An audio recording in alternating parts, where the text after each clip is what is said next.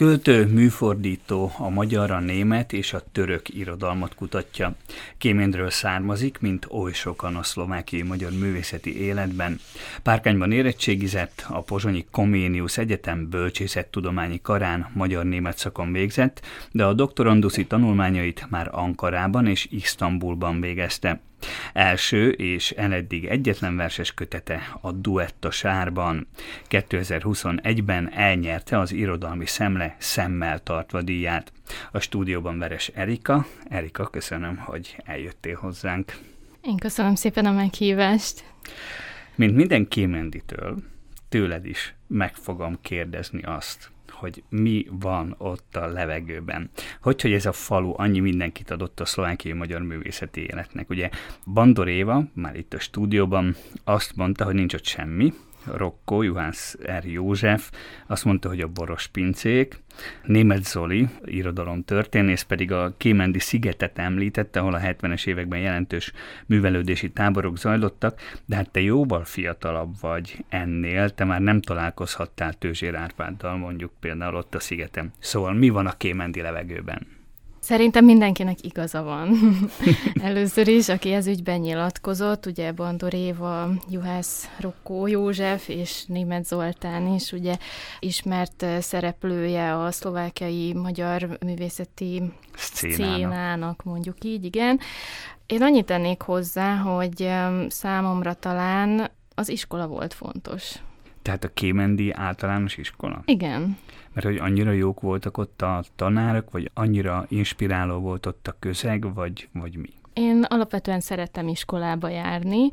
Hát ilyen nagyon izgalmasnak találtam tulajdonképpen azt, hogy ott mindenféle dolgokat lehet tanulni, meg szerintem jó közeg volt, tehát eleve az, hogy nekünk jó osztályunk volt. Ugye azért elsőtől kezdve kilencedikig, én már kilencedikbe is jártam, Mindig Ez azt jelenti, hogy fiatal vagy. hát igen, attól függ nyilván, hogy honnan nézzük, de köszönöm. Volt egy jó ilyen csapatszellem, összetartottunk, és szerintem úgy mindenkiben volt egy kicsit olyan flow, hogy vitte előre a társaságot, aztán meg szerintem szuper osztályfőnökeink voltak, arról nem is beszélve, hogy egy idő után aztán így a, az iskolai esztrád műsorokon túl aztán be lehetett kapcsolódni mindenféle versenyekbe, ugye én főleg szavaló versenyekre jártam aztán, de a sport is teljesen jó volt a Kéméndi alapiskolában, a történelem, a biológia, tehát valahogy szerintem, szerintem színvonalas volt ott az oktatás, és ez, ez meghatározó volt. És milyen volt felnőni Kéménden a 90-es években?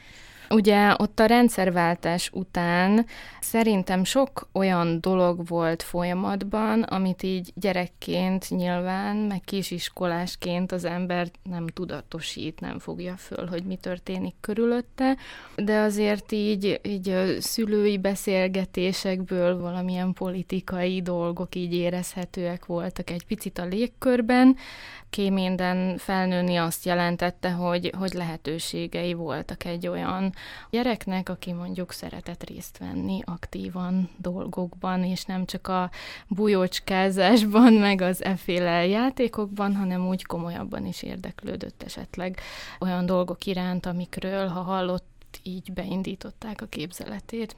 És mi akartál lenni, amikor kicsi voltál? Nem tudom, hogy tényleg akartam-e postás lenni, de a, a szomszédunkban van ugye a posta épülete, ugye mindig is ott, ott laktunk a posta mellett, Hát nem a levél kihordás volt számomra az izgalmas, hanem tulajdonképpen azok a régi jegyzetfüzetek, amiket a postáról valahogy úgy kitettek így az udvarba, meg így a közösbe, és mi azt így gyerekként így megtaláltuk, és aztán azokkal játszottunk. Tehát én nagyon gyakran játszottam arra, hogy, hogy berendeztem magamnak egy irodát, és ott a füzetekbe így irkafirkáltam, jegyzetelgettem, ilyen játékpénzeim voltak, tehát kifizettem, amit ki kellett. Ugye ott a, a kidobált papírok mellett ilyen régi telefon nélküli telefonkagylók is voltak gyakran. Azt is ugye hazavittem, és akkor ott telefonálgattam magamnak gyerekként. Tehát volt egy ilyesmi, de, de az, hogy így, így a papírok, meg a tollak, meg ezek azért úgy ott voltak. És aztán mi akartál lenni később, mikor már nagyobb voltál? De most nem azt mondom, hogy felnőttként, hanem még gyerek. Igen.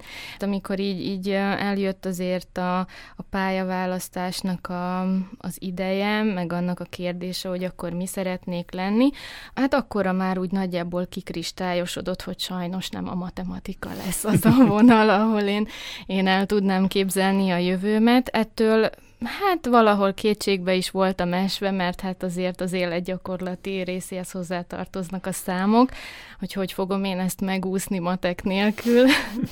De hát aztán így segítségemre volt ugye az, hogy ahogy szabaló versenyekre jártam, ahogy azt már említettem, és, és hogy akkor már úgy kialakult egy kapcsolatom a, az irodalomhoz, meg, meg így a, az idegen nyelvekhez is úgy észrevettem, hogy, hogy vonzódom konkrét szakmára talán nem is gondoltam, még esetleg annyit elmondhatok, hogy volt egy ismerősünk Kéméndről, aki Prágában élt, illetve a Károly Egyetemen azt hiszem, hogy tanított is, és egyszer volt alkalmam vele beszélgetni, és hát attól a pillanattól kezdve én a Prágai Károly Egyetemre készültem tanulmányokat folytatni. Ez szerintem ilyen, nem tudom, 12-13 éves koromban lehetett. De aztán nem Prága lett, hanem Pozsony. Igen, igen. Miért? Mert Prága messze volt, mondjuk nem szerintem, de praktikusabb volt Pozsonyt választani. Hmm. És aztán hol csapott meg az irodalom szene? Ez még, még ki minden volt, vagy pedig a Párkányi gimnáziumban, vagy pedig még később az egyetemen? Uh-huh. Ugye itt a, a verseken keresztül, illetve a prózaszövegeken keresztül, amikből így a versenyekre készültem általában, ott azért elég sok minden eljutott hozzám, és, és hát ugye akkoriban főleg a szerint válogattam ki a, az irodalmi műveket, hogy melyiket gondolom testhez állóbbnak, melyiket tudnám jobban elmondani, elszavalni. Viszont a keresgélés közben volt alkalmam így betekinteni az irodalomnak azokba a szegmenseibe is, amelyek nem feltétlenül tartoztak hozzá az irodalom órák anyagához. Én általános iskolában már szerintem mondhatom, hogy abszolút így, így irodalmaztam, és verseket is kezdtem már ott írni. Uh-huh. Ugye testvéred, Veres István író, újságíró, benne volt az írás, vagy az irodalom, vagy a szöveg így a családi vénában? Igen. Itt egy határozott igen a válasz, mégpedig azért, mert azért eh, nálunk mindig volt valaki, aki mondjuk zenével vagy versekkel foglalkozott, tehát ilyen, ilyen hobbi szinten, irodalomkedvelő, zenekedvelő. Ugye apukámat is említhetném, aki, aki nekünk mindig versidézetekkel jött, tehát hogy egy kis Latinovic Zoltán, az sohasem árt a gyereknek címen. Viszont én aztán újabban azt is megtudtam, hogy anyai részről a nagymamám verseket is írt, meg hogy ő tanulni is szeretett volna, ugye régen, csak másképp alakult aztán az élete. Voltak ilyen késztetések a, a családban. És mennyire volt számodra meghatározó a párkányi gimi? A Párkányi gimnáziumban én úgy gondolom, hogy már azt a csomagot vittem tovább, amit ugye kéménden sikerült összepakolni. Igen, pontosan, mert hát azért nem egy, egyedül pakoltam össze, hanem a, a tanáraimmal. És Párkányban úgy, úgy ebből így, így előszedegettem a kis pogácsáimat, és aztán úgy elfogyasztottam, meg, meg hát sütöttünk újabb sütiket is, hogy ilyen képletesen mondjam, de talán ott, ami nekem nagyon, nagyon izgalmas volt, ugye a, a német nyelvvel való kapcsolatomnak így a kiszélesítése, de ehhez hozzájött az is, hogy, hogy ott már esztergomi külön órákra is jártam, stb. Tehát több volt így a lehetőség. És aztán jött Pozsony, magyar-német szak, ugye a németet most már itt említetted éppen, hogy Párkányban a gimiben szélesítetted ki a tudásodat. Miért pont a magyar-német szakot választottad, vagy hogy akkor, amikor szélesítetted a tudásodat Párkányban, akkor már tudatosan szélesítetted, hogy ez neked majd fog kelleni, úgymond, vagy szükséged lesz erre a magyar-német szakon? Igen, így mindig is ugye gondolkodtam azon, hogy, hogy én majd tovább tanulok, ugye gimnázium után, addigra megint úgy, úgy kifejlődött bennem, hogy mondjuk nem a történelem lesz az, bár az is egy szuper jó dolog, de inkább a német, amiben úgy megtaláltam magamat, meg nagyon érdekelt az, hogy hogyan alkothatok még jobb, vagy még szokatlanabb mondatokat. eddig azt kell, hogy mondjam, hogy egy ilyen egyenes út, tehát semmi különleges. Nincsen, elvégzi az ember a magyar-német szakot, és aztán majd valami történik vele, de, de nálad történt valami más, tehát beköszönt a török, a török nyelv és a török irodalom. Na, erről beszéljünk, hogy az hogy jött. Mondtad ugye, hogy, hogy ez egy egyenes út volt, ami viszont nem szerettem volna, hogy unalmassá is váljon, és aztán elkezdtem érezni úgy annak az igényét, hogy valamilyen újabb idegen nyelvvel is gazdagítsam a, a tudástáramat. Aztán úgy gondoltam, hogy engem valami különlegesebb nyelv érdekelne, ami nem az angol, mert azt úgymond mindenki tudja, vagy kötelező már ugye mindenkinek azt elsajátítania, hogy valahogy boldoguljon, és én akkor elhatároztam, hogy megtanulok észtül, csak hogy erre nem volt lehetőségem, tehát a magyar tanszék mellett ugye még finn nyelvoktatás működött itt a Comenius Egyetemen, de észt nyelvi képzésről nem tudtam, tehát az úgy, úgy befagyasztódott az a projekt, hogy én vettem magamnak egy észt-magyar szótárat, ami félre van téve, és néha föllapozom, de továbbra sem tudok vele úgy nagyon sok mindent kezdeni. Viszont ehelyett befigyelt a török. Ami... Mindenképpen praktikusabb egyébként a török. Az észtet ugye másfél millió ember beszéli a világon, a törököt pedig 50-60 millióan, tehát sőt, még lehet, hogy még többen. Igen, szóval... de hát a különlegessége is azért ebben rejlik, ami számomra így mindig is vonzó volt. De lehet, hogy egyszer majd még, még, még kiolvasztom ezt a, igen, ezt a projektet. Jó, de hogy jött gyakorlatban? Tehát, hogy úgy döntöttél, hogy akkor inkább a török? Hát mert török nyelvi képzés elérhető volt a Comenius Egyetemen, akkor tájt nyílt egy ilyen török nyelv és kultúra választható tantárgyként, kiegészítő kreditekért, ugye, ami jól jött a, a hallgatóknak, be lehetett írni, és akkor az pontot ért, emellett pedig nagyon szórakoztató órákon lehetett részt venni. És, és akkor beleszerettél a török nyelvbe? Nem, akkor elkezdtem bénázni vele. Tehát, hogy azért úgy egy teljesen más jellegű kultúrát, illetve annak a nyelvét az adott közeg hiányában nehéz elsajátítani, tehát én egy csomó ideig nem értettem meg bizonyos szókapcsolatoknak az értelmét, amit nem is kellett feltétlenül megérteni, de ezek ilyen köszönések voltak például, amiket bizonyos szituációban használnak, de hogyha te nem élsz Törökországban, és nem ismered azt a szituációt, hogy ők miért mondják azt úgy, ahogy mondják, akkor mindig össze fogod keverni, és hát velem is ez történt mindaddig, amíg, amíg aztán a helyszínen ki nem próbálhattam magamat. Erre majd mindjárt rátérünk a török, egy kicsit háttérbe szorította a németet?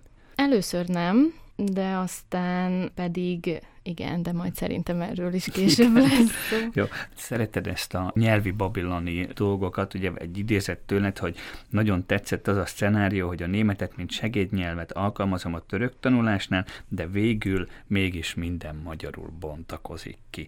Tehát szereted a németet, szereted a törököt, de azért Azért az alap az mégiscsak a magyar. Az alap a magyar, illetve a végeredmény is a magyar olyan értelemben, hogy ugye hát nyilván a magyarból indul ki az én agyam, mert az az anyanyelvem, de ahhoz, hogy megtanulhassak törökül, ahhoz nekem szükségem volt jó szótárakra és jó nyelvkönyvekre, ami sajnos magyar-török verzióban nem volt elérhető a számomra, illetve azóta is szerintem azért még dolgoznak a turkológusok és hungarológusok ezen a problémakörön, tehát nekem egy segédnyelv volt aztán a, a német, mert német-török szótárak, német-török nyelvkönyvek, illetve szép irodalom is, ami németül is volt, törökül is volt, azt, azt aztán meg tudtam szerezni, és így össze tudtam ez alapján hasonlítani.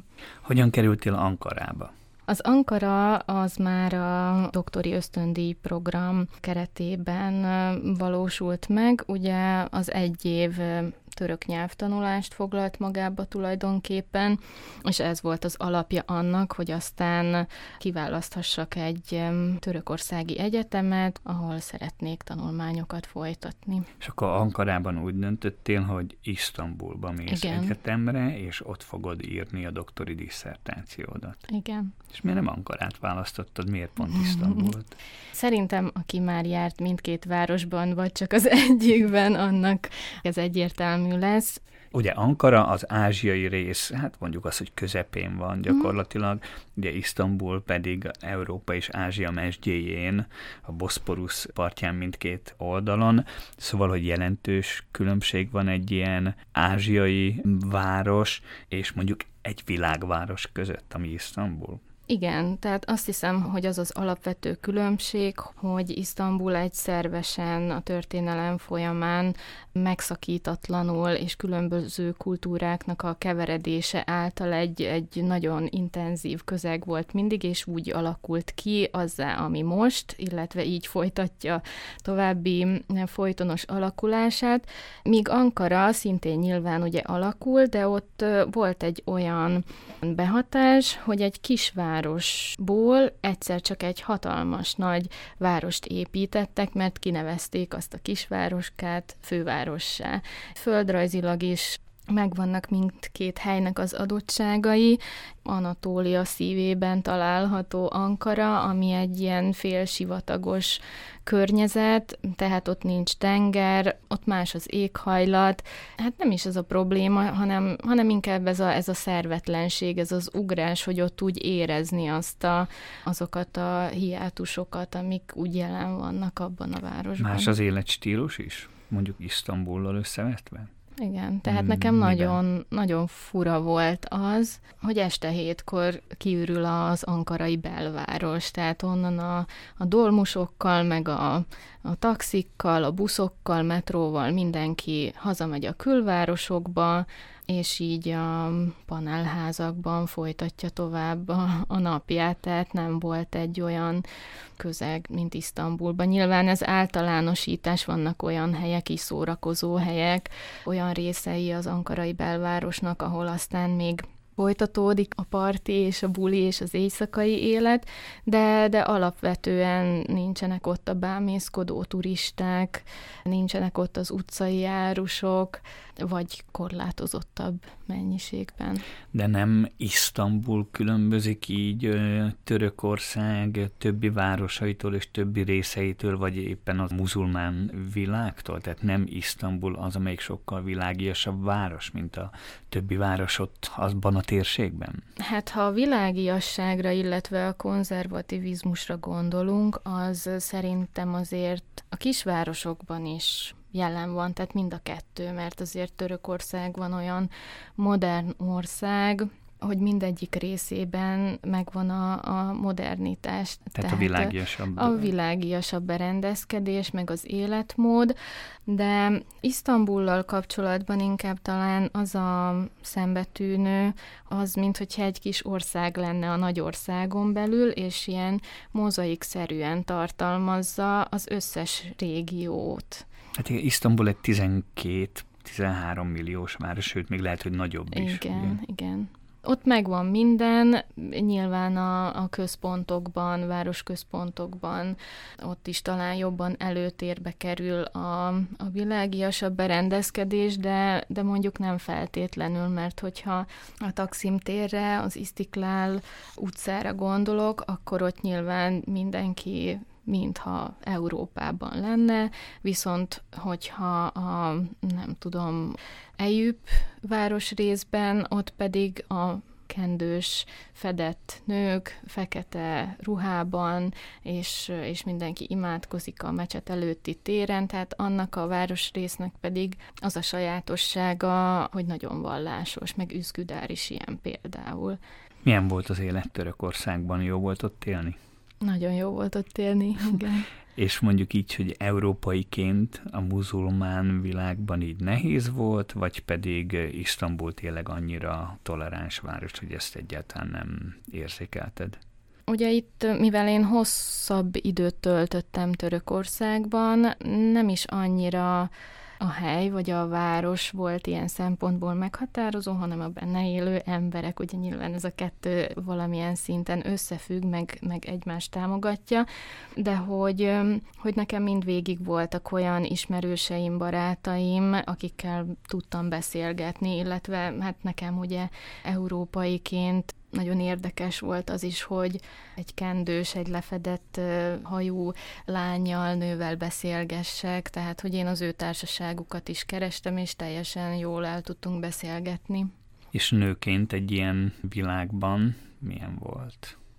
Nem gondolom, hogy nőként nehéz volt ott létezni picit meg kellett szokni ott bizonyos élethelyzeteket, így tudtam, hogyha egy férfi társaságában megyek mondjuk ebédelni, akkor a pincér nem fog a szemembe nézni, és hiába én kérem a számlát, mert én szeretnék fizetni, nem fognak rám nézni, hanem csak a, férfival kommunikálnak.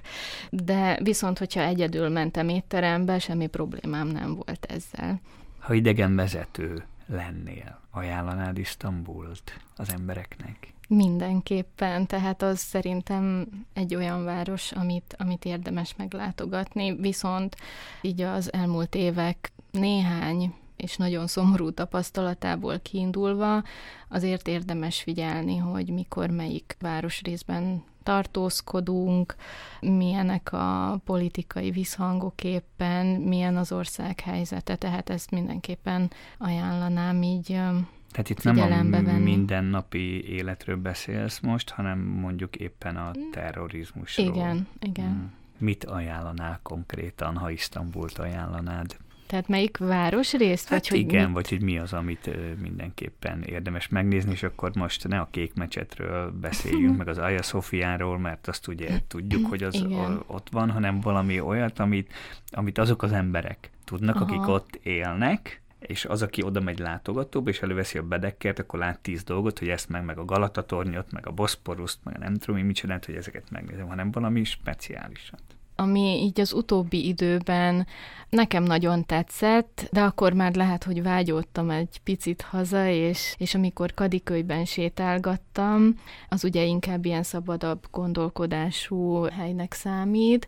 Ott van a, a Jeldeirmeni nevű utca, illetve annak a környéke, ahol ilyen kellemes kávéházak, ilyen pékségek találhatók. Szerintem ott érdemes tenni egy sétát, tehát nem lesz lesz ott egy Galata toronyból nyíló boszporuszi kilátás, mert az csak egy utca, de szerintem nagyon-nagyon kellemes hangulatú kis hely.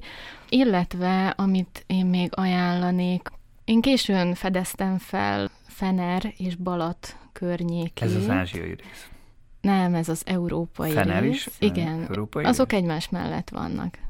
Tényleg? Csak a Fenerbahce van az ázsiai részen? A Fenerbahce az az ázsiai részen van, okay. igen. De, de Fener és Balat uh-huh. kikötője, azok az aranyszarv öbölnek a bejáratánál vannak tulajdonképpen. Ott megnézegethetjük az omladozó városfalak egy részét, a régi városkapukat így bedőlve, vehetünk az ócskásnál bármit, ami csak úgy elénk kerül, illetve lehet ott is jókat enni, inni. Azt hiszem, hogy, hogy ezt említeném, meg hát nyilván megvan mindenkinek, van, aki fürdőbe szeret járni például. Hamamba. Hamamba, igen. Én Kodzsa Mustafa pasába jártam fürdőben, nagyon kellemes volt, de, de hétköznap ajánlom, nem hétvégén, mert akkor a helyiek uralják le a terepet, és nincsenek kevesen. Ha már így szóba került a Fenerbahce az imént, ugye hát eh, Isztambulnak rengeteg nagyon jó foci csapata van, a Galatasaray, a Besiktas, a Basak Sehir, nem is tudom, hogy... Basak Sehir. Basak Sehir. Uh-huh. Kasim Pasa. Kasim Pasha. Kasim Pasha. Tehát tényleg sok voltál meccsen? Voltam, Ankarában voltam, és... Ankara Iszta... Gücsű. Ankara Gücsű, igen, nem tudom kivel játszott, nem emlékszem, az valamilyen kisebb meccs volt, és Isztambulban talán nem is voltam mhm. meccsen, uh-huh. viszont nagyon-nagyon-nagyon sokszor elmentem a Besikta stadion mellett. Te Isztambulban tanítottál ugye törököket magyarul is. Igen. Ez milyen volt? Ez tulajdonképpen az online térben történt, ugye a Covid időszak alatt, volt egy ilyen elfoglaltságom egy ideig, hogy, hogy magyar nyelvórákat tartottam török diákok számára. Ez egy nagyon kedves feladat és időszak volt számomra, mert olyan emberekkel találkoztam, ugye a képernyőn, akikkel egyébként esélyem sem lett volna, tehát hogyha Isztambulban egy tantermény nyelvtanításba kezdek, akkor oda főként isztambuliak fognak jelentkezni, de így egy órán ott volt az Eszkisehíri, ott volt a Karci, ott volt az isztambuli, ankarai, burszai, és mindenki, aki csak szeretett volna. Én mindenkinek szerettem a történetét is, nyilván ezt törökül mondták el, mert kezdőkkel foglalkoztam, kezdőcsoportjaim voltak, de nagyon tetszett az is, ahogyan Egyesek aztán valóban komolyan vették ezt a nyelvtanulást. Hát már-már ilyen barátság szintre is emelkedtek. Van tehetség ezek. a törököknek a magyarhoz? Abszolút. Aki igyekezett és, és készült, annak ment a magyar. Mennyi időt éltél Isztambulban, illetve hát Törökországban, mert ugye plusz egy év Ankara? 8 plusz 1 az 9. 9 évig. És miért költöztél aztán végül haza? Én 2020-ban költöztem haza, nyáron. A Covid mm, helyzet idején. Igen, a Covid helyzet idején. Akkor már én évek óta azért már így éreztem, hogy, hogy lesz idő, amikor nekem vissza kell jönni Szlovákiába, rövidebb vagy hosszabb időre, azt így nem tudtam, de hogy egy picit így, így kell majd valamilyen szünet. Törökországi létezést követően, vagy közben, mert hát ezt még nem tudhatjuk. Azért jöttem haza, mert úgy gondoltam, hogy azt a munkát, amit ott végeztem, itthon is tudom folytatni, illetve befejezni, mert ugye a doktori diszertációmnak a megírásáról volt szó, és az már úgy rendben volt végül is a szöveg, hogy úgy gondoltam, hogy azt itthon be tudom fejezni, illetve hát amikor a Covid első hulláma idején leállították a repülőjáratokat, és mindenki nagyon stresszelt azon, hogy, hogy mi lesz ez a Covid, kiket ér el, mi lesz a következménye, tehát ott volt egy olyan komoly élethelyzet, amikor én úgy éreztem, hogy, hogy szeretnék mégis közelebb lenni a családomhoz, mert hogyha esetleg valami probléma történne, akkor én, én szeretnék itt lenni, és nem szeretném azt a lelkiismeret furdalást megélni, hogy, hogy nem tudok segíteni, mert egyszerűen nem tudok hazautazni. Miből írtad a doktori diszertációdat? A doktori diszertációmat összehasonlító irodalomtudomány területen írtam. A, a téma konkrétan, tehát ott egy, egy hosszabb német cím van, én ugye a germanisztika tanszéken doktoráltam Isztambulban, és úgy gondoltam, hogy, hogy ötvözöm a német, a török és a magyar irodalomból származó némi nemű tudásomat, így Rainer Mária Rilke, Ahmed Hásim és Babics Mihály korai költészetét hasonlítottam össze az impressionizmus és szimbolizmus égisze alatt. De foglalkoztál te németországi török irodalommal is, nem? Igen. A kiinduló pontja az én törökországi elfoglaltságaimnak az tulajdonképpen az az ötlet volt, hogy közelebbről megvizsgálnám a németországi török szerzők által művelt irodalmat, tehát ez lehet német nyelvű vagy török nyelvű, esetleg bármilyen más nyelvű is, de aztán Törökországban úgy vettem észre, hogy a török irodalomkutatók erre a témára, hát nem, hogy rátelepettek, de hogy már azért elég sok mindent kikutattak, és aztán gondoltam, hogy talán inkább mégiscsak nekem valóbb lenne valami olyasmi, amibe több sajátot tudok beletenni, tehát ez a hármas kombináció, a magyar-török-német, az talán picit olyan sajátosabb.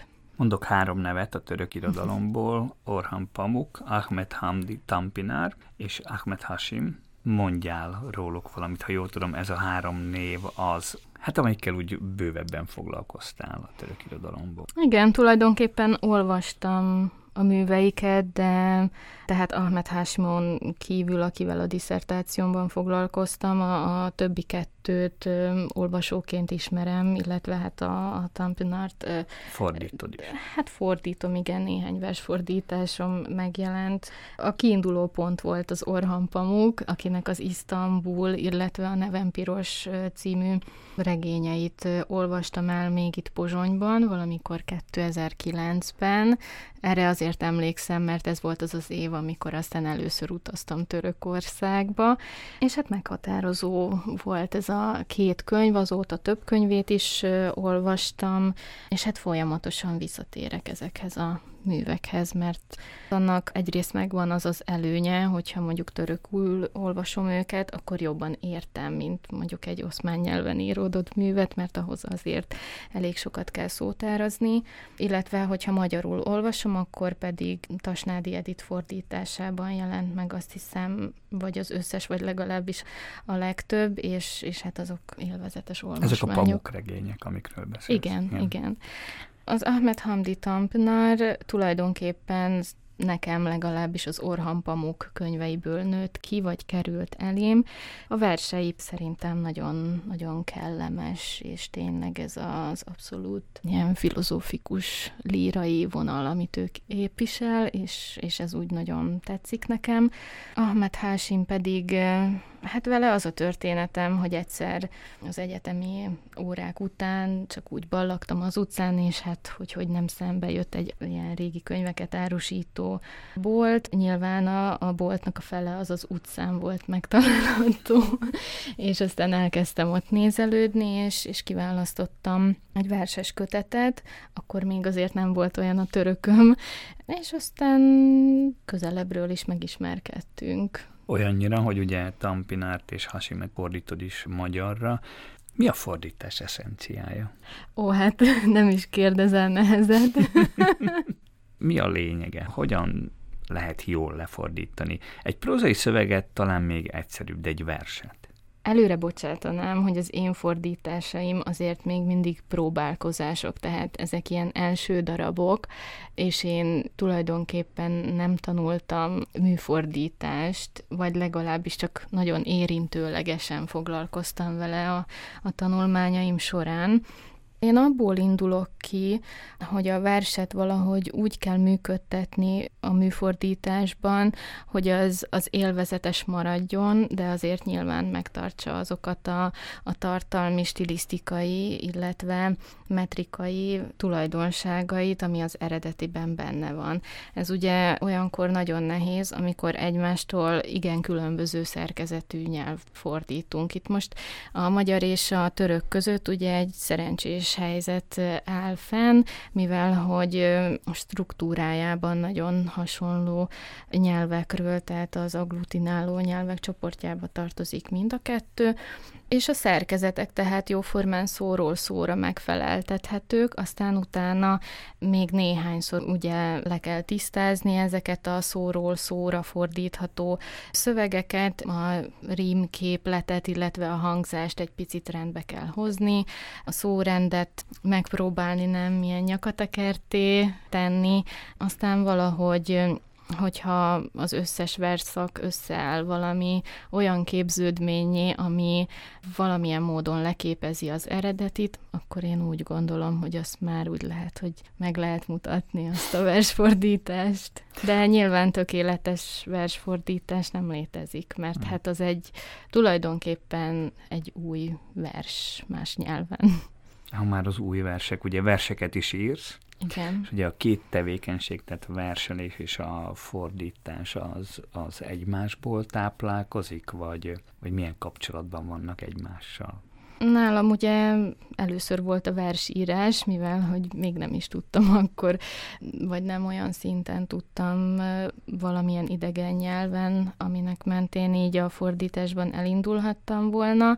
Hát nyilván összefüggenek, nem tudom, nálam ez inkább ilyen kíváncsiság, hogy a, amit én így gondolatilag összeszerkeztek a saját kis világomban, ahhoz megpróbálok olyan szerzőket találni, akik számomra érdekesek, vagy van bennünk lehet, hogy valamilyen közös vonal, bármilyen kis mennyiségben is, és aztán engem nagyon érdekel az, hogy az a török nyelvű vers vajon hogyan hangozna magyarul, meg hogy hogyan lehetne ezt ugye tartalmilag is átadni. Igen, az a fordítás és a versírás. Tehát most azt kérdezed, hogy hogyan írok verset? Hát például, igen, hogy ez a két mhm. tevékenység mennyire kapcsolódik egymásba, de a fordításról már beszéltünk, a versírásról viszont igen. nem beszéltünk. A versírás az valahogy nem egy összeszedett állapot a legelején, tehát vannak szavak, amik eszembe jutnak, van, hogy ezekhez a szavakhoz újabb szavak kapcsolódnak, meg hogy lesz belőlük egy mondat vagy egy sor, nem feltétlenül mondat, vagy néha csak egy szó, meg a szópárja közötti zenei hangzás gondolkodtat el, és aztán, hogyha olyan hangulatban vagyok éppen, akkor ebből lehet több sornyi szöveg is. Hogy igen, nálam ez, ez hangulatfüggő történet a versírás, erre mondjuk a, az isztambuli nagy szabadságom, meg az, a, az az inspiratív közeg, az azért eléggé hozzátett mostanában, hogy nincs annyi szabadidőm, azért azt is figyelembe kell vennem, hogyha szeretném, hogy legyenek új verseim, akkor arra időt kell kialakítani. Igen, tehát nem szeretném a versírást munkának tekinteni, de, de az mindenképp feladat, hogy legyen rá időm. Azt mondtad egy interjúban, hogy a versírás tetriszelés a szavakkal, Na most ezt fejtsük ki, ugyanis azt gondolom, hogy egy egyszerű szöveg megalkotása is valamilyen szempontból tetriszelés a szavakkal, és mégsem költészet. Ez így igaz.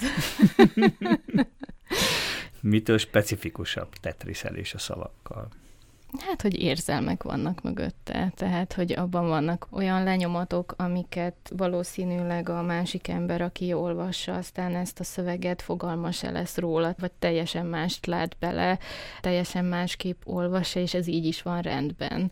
De hogyha megtörténik valami esetleg olyasféle rezonancia, hogy, hogy valami hasonlót érez esetleg az olvasó, mint amilyen hangulatban, lelki állapotban én azt papírra vetettem, akkor azt mondhatjuk egy, egy sikerült versnek, de hogyha bármilyen hatást elér az a vers, akkor az szerintem már célba ért.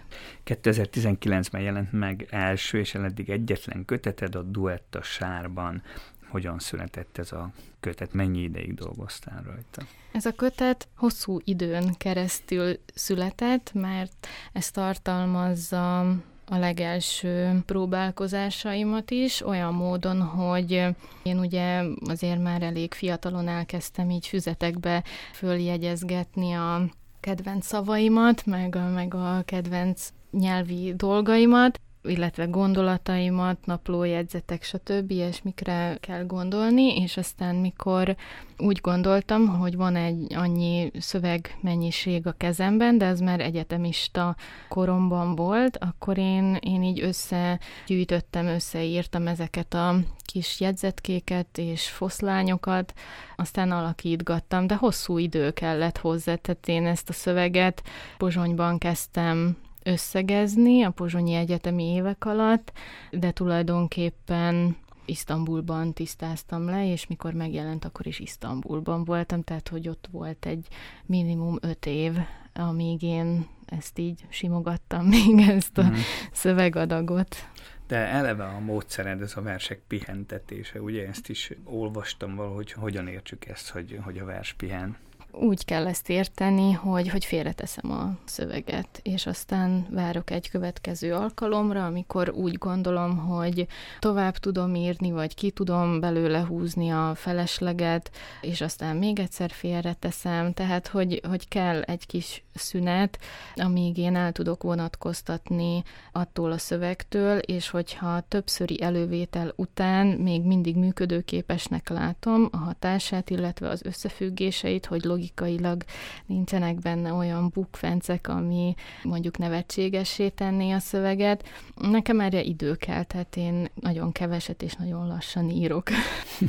Ezek a versek nem sietnek sehova, ezt is mondtad, mert hogy a többi vers siet?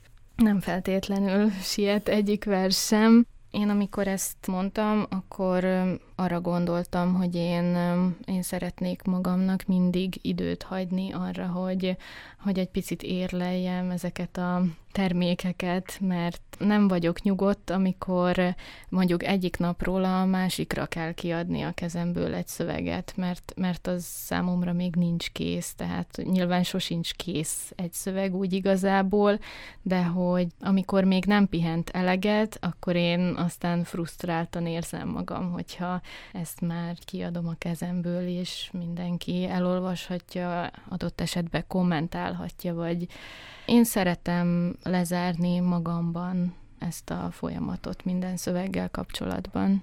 Azt szokták mondani, hogy a díjak azok az alkotók rokkant nyugdíjai, Ugye megkaptad az irodalmi szemledíját verseidért, műfordításaidért 2021-ben. Ez egy kicsit rokkant nyugdíj is számodra, vagy attól azért még messze vagyunk? Mit jelent ez pontosan, hogy rokkant nyugdíj? Hát, fogalmazhatunk úgy is, hogy az a költő, vagy az alkotás halála, tehát hogy azt mondja, hogy jó, köszönjük szépen, hogy ezt eddig csináltad, itt van egy díj, és most már ne csinált tovább. Bevallom, erre nem gondoltam. nem, én ezen egyébként teljesen meglepődtem akkor, mert picit így félreértelmeztem a, a díjnak a jellegét, tehát hogy én akkor azt vártam, ugye ott az irodalmi szemle Várhosszúréti táborában, hogy egy vadi új kötetes szerző kapja majd azt a, azt a díjat, de hát ezek szerint nem csak kötetért, vagy nem csak friss kötetért, hanem egyéb tevékenységért is odaítélik a szemmel tartva díjat. Nyilván nagyon megtisztelve éreztem magam, és nem, hogy azt gondoltam, hogy ez egy rokkant nyugdíj lenne, tehát, hogy akkor most már hagyjuk abba, hanem számomra ez egy az egy visszajelzés volt abból a közegből, ahol már valamilyen szinten ismerősök között mozogtam, viszont tekintve, hogy hosszú évekig azért távolról figyeltem a szlovákiai, magyar meg az egyéb irodalmat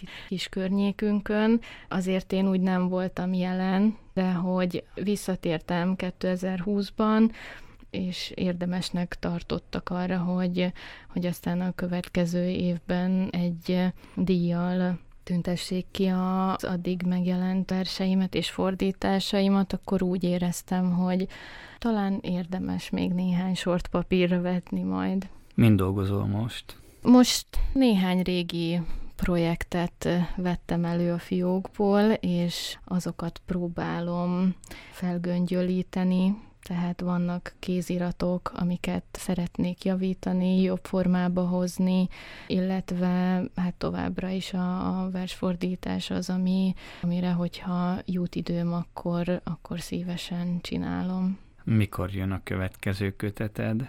Nem tudom, mert még nem siettek annyira a versek, hogy, hogy ez a kérdés aktuális legyen. Mi a versek sorsa? Általában véve gondolod a kérdést? Igen. Mi a versek sorsa, vagy hogy miért íródnak a versek, mi a céljuk? Nem, ha már megíródtak, mi a sorsuk?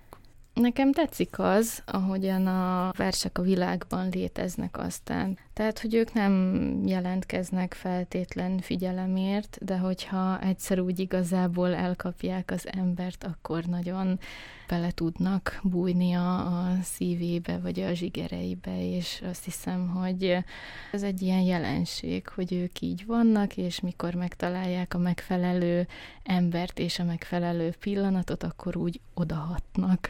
Ilyen kis vírusok. Akár. Jó indulatú vírusok. Vendégünk volt Veres Erika költő, műfordító irodalmár, akivel irodalomról, Törökországról, versírásról, kémintről, távozásról, visszatérésről beszélgettünk. Erika, nagyon szépen köszönöm, hogy itt voltál velünk, és egy kérésem van, hogy törökül köszönj el a hallgatóktól. Davetiniz için çok teşekkür ediyorum. Sevgi ve selamlarla.